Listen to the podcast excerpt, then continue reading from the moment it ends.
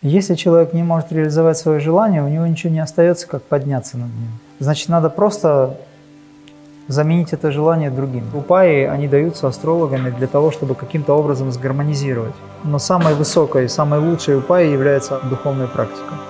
Поэтому она все компенсирует абсолютно. И когда у человека есть какая-то сложность, то все желания меркнут.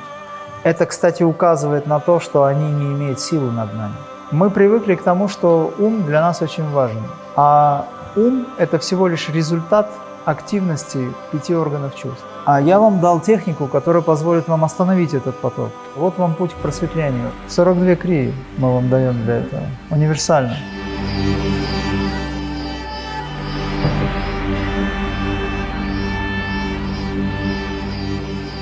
Добрый день, Имрам. Сегодня у нас к вам интересные вопросы об астрологии, отношениях, желаниях, неожиданных реакциях в практике.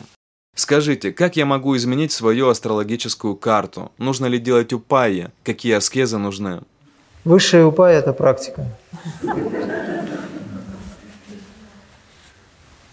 Упаи, если кто не знает, это умилостивание планет. То есть если у людей в, в астрологии по рождению плохая карма и планеты стоят не на своем месте, а у соседей, к примеру, да, но я шучу. То есть они агрессивно влияют, и у человека там вообще ничего не получается, ему все хочется, но он ничего не имеет, и более того получает за то, что ничего не имеет.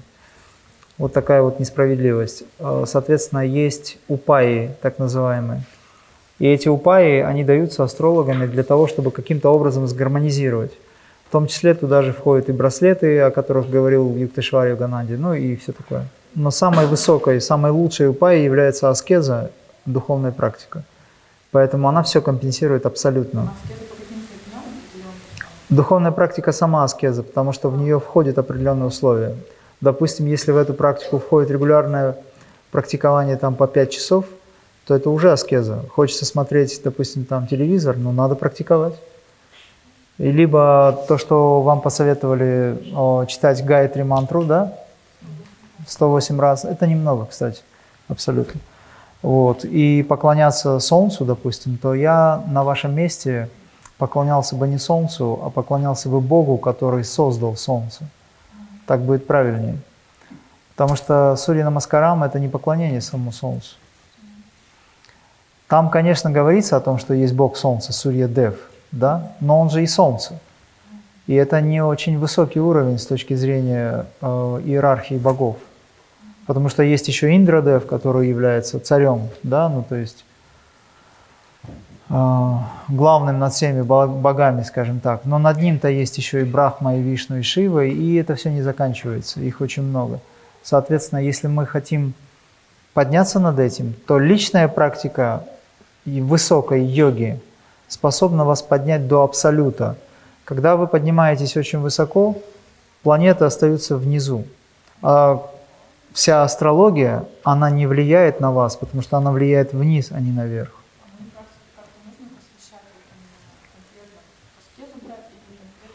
Выражать намерение, да, было бы правильнее так. Выражать намерение.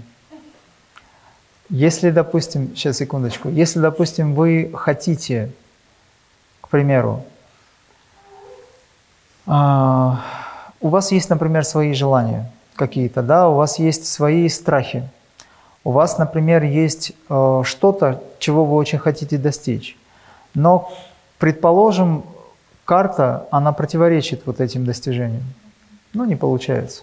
Два варианта есть подняться над этим, не привязываясь к этому, оставить без внимания и делать свое дело. И тогда это, кстати, быстрее произойдет.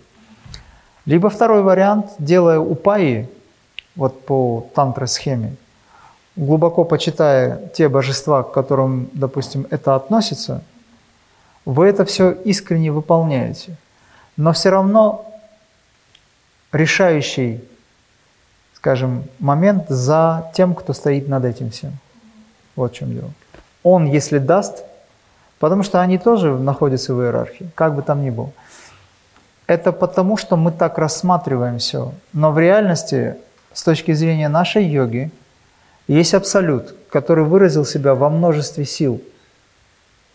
Абсолютно во всех силах. Да, и если вы, допустим, обращаясь к Ганеше, понимаете, что это сам Абсолют, только он в этом виде, то тогда вопрос еще быстрее решается. Но есть другая очень важная деталь или момент, который нужно учитывать, что Абсолют или Сад Пуруш, тот праотец, который всех создал, у него было 15 сыновей, он их создал сам. И один из сыновей ослушался его и продолжает себя так вести. Ему была дана возможность на краю Вселенной создать Манасаравар, место называется.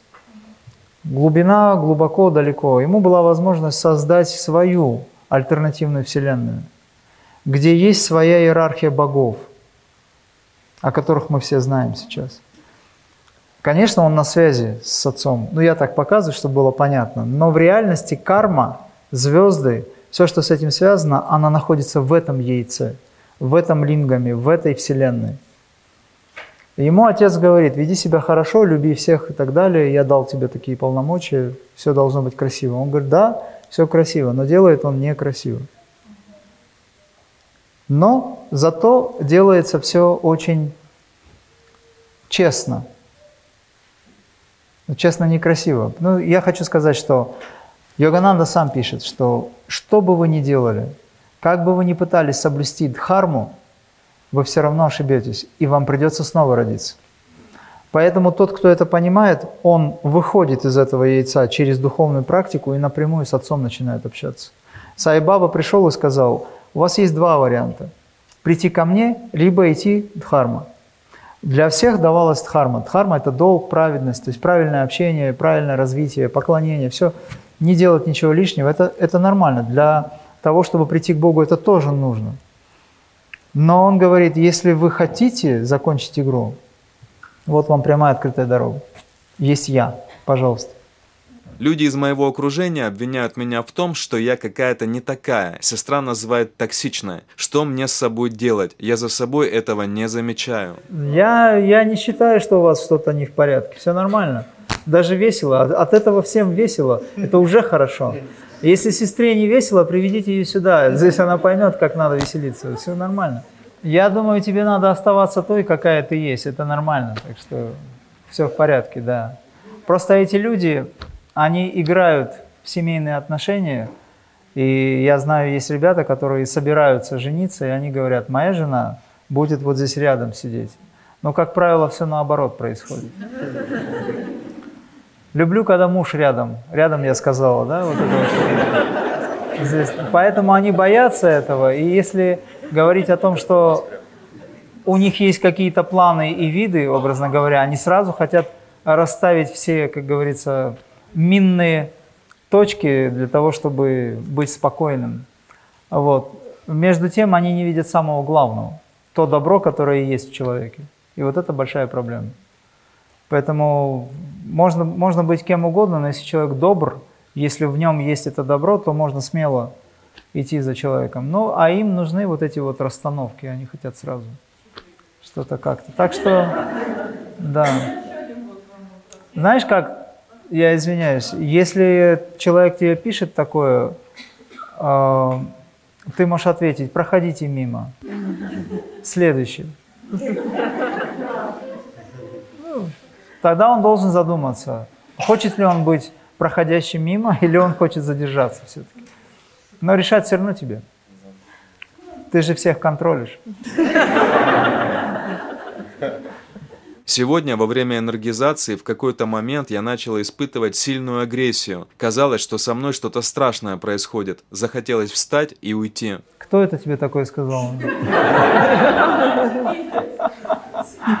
Все, я понял, промахнулся, да. А, Все правильно сказали, это чистка, да, соответственно. Но это и так понятно в реальности.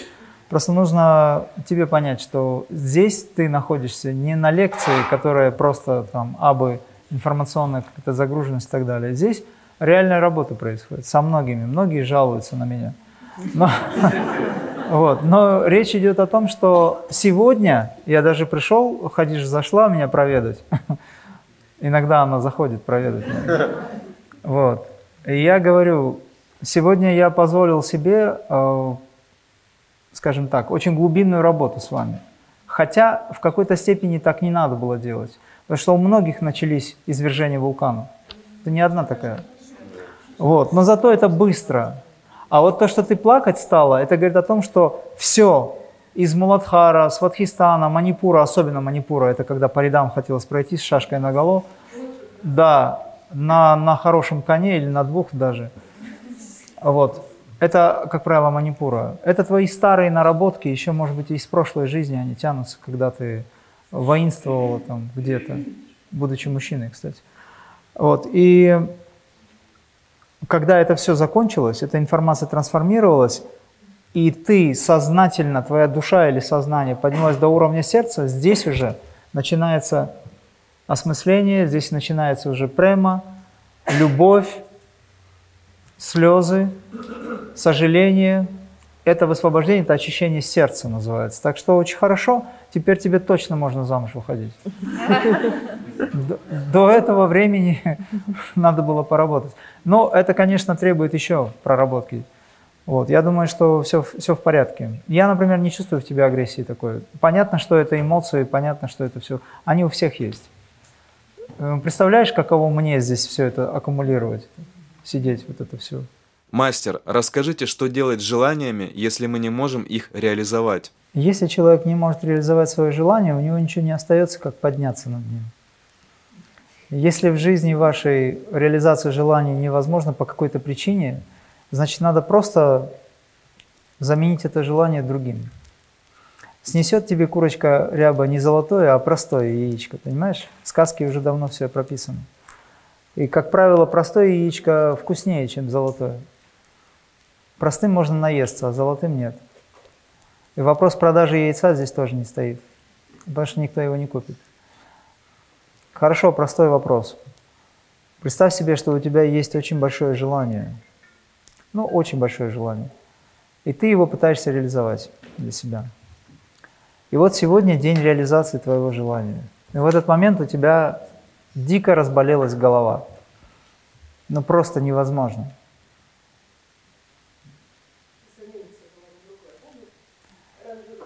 В этот момент у тебя будет только одно желание, чтобы голова перестала болеть. И то остается просто, оно тебе не нужно. Когда у, когда у человека есть какая-то сложность, то все желания меркнут. Это, кстати, указывает на то, что они не имеют силы над нами. Ну, например, что важнее, дыхание или еда? Что важнее, вода или дыхание?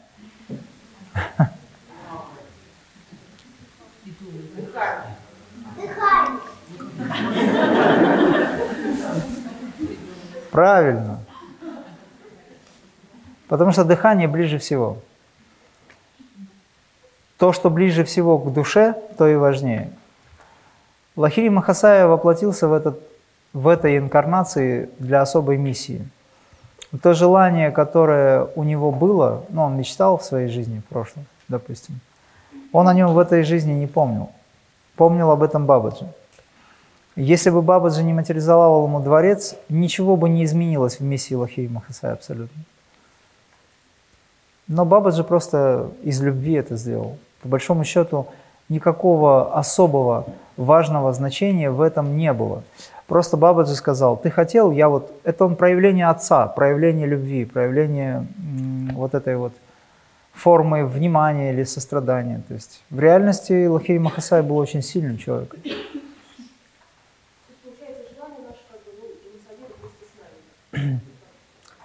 Они сменяются.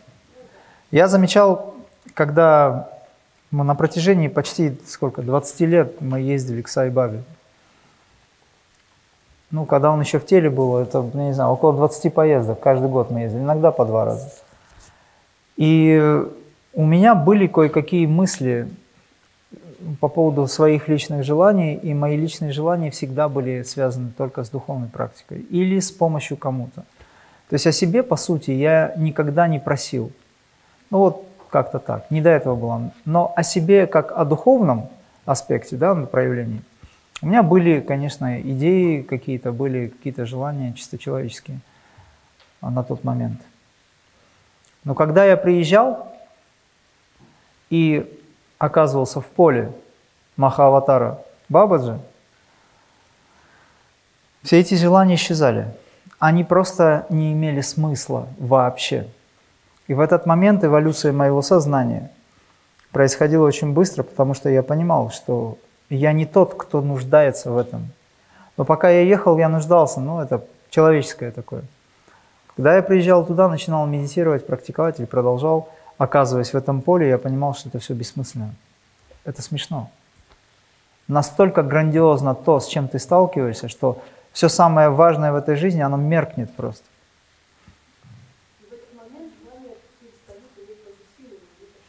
Да, потому что в этот момент твоя эволюция, она очевидна для тебя. Ты поднялся над этим. В чем разница между умом и разумом? Ум – это иллюзорное понятие, а он не существует. Но мы, но мы вынуждены, вынуждены думать, потому что привыкли руководствоваться умом. Как говорят, задумайся, да? В этом слове есть два слова – задумайся.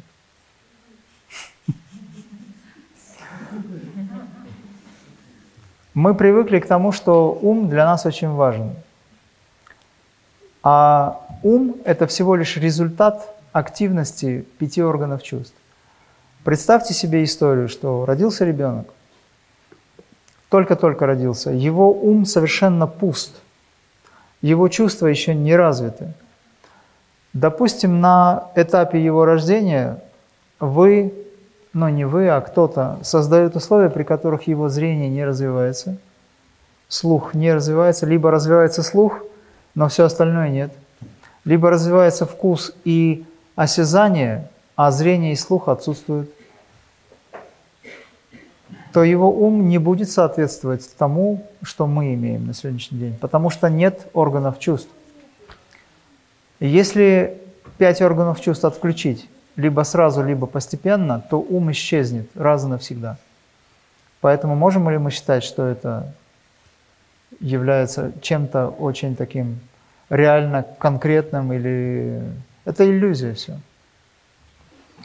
Но тот ум, которым мы сейчас пользуемся, он отчасти разум, который привык или привязан к органам чувств. Вот проблема в чем. Есть разум, который стремится к Богу, тот, который разумен – а есть тот разум, который уже ближе как ум, потому что органы чувств его взяли, ну скажем, какая-то его часть, взяли его в оборот, и они его удерживают. С точки зрения эзотерики, разум и душа – это практически одно и то же. Вот, поэтому наша задача, вот вам путь к просветлению. Что вы делаете? Вы направляете органы чувств в тело. А как мы это можем сделать? Мы можем это сделать только тогда, когда мы ум направляем в тело. Когда мы ум направляем в тело, мы сокращаем дистанцию между умом и телом. Это значит, что мы разворачиваем энергию пяти органов чувств, которые все время как щупальца связаны, связаны с внешним миром, разворачиваем их в тело.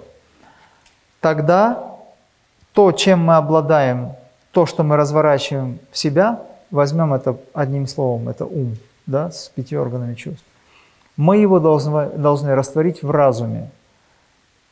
Разум растворяется в будхе.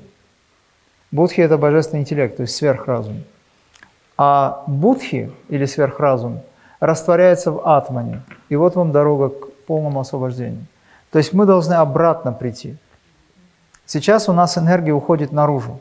Наша кундалини, наши все энергии, весь поток, о котором говорили ребята, спрашивали, уходит наружу и он уходит безвозвратно. А я вам дал технику, которая позволит вам остановить этот поток, хотя бы частично. Все зависит от силы концентрации. Тогда вы разворачиваете внимание внутрь себя. Таким образом, вы, обращая внутрь внимание, обращая энергию в себя, обращая внимание внутрь, вы имеете возможность трансформации. Это происходит в сушумном канале, вы поднимаетесь над привязанностями. Муладхара, Сватхистана, Манипура – это эго. Анахат – это уже, если тот, кто закрепился на этом уровне, это уже духовный, настоящий духовный центр. Ниже этого уже человек не опустится.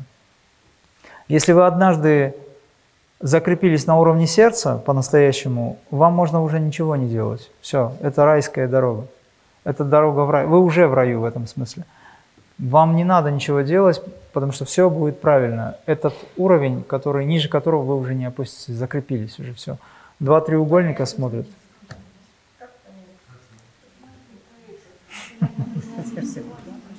Научитесь любить всех, и все, этого достаточно. Все. Это и есть закрепился. Христос, Мухаммад, многие пророки приходили именно с этой чакрой, с этим уровнем осознания, что люди были настолько низко, вот. А если мы говорим о йоге, то мы поднимаемся сюда, сюда, а потом это уже сверхуровня. Как понять, что тело является энергией? А, это будет ощущаться, когда у вас появятся ощущения в теле, такие, например, как э, тонус постоянный, чувство силы внутренней уверенности, убежденности, когда э, появится сила убеждения, вера в самого себя – вот эти все психологические моменты очень тонкие, они связаны с тем, что ваше тело меняется. Потому что ум и тело очень связаны.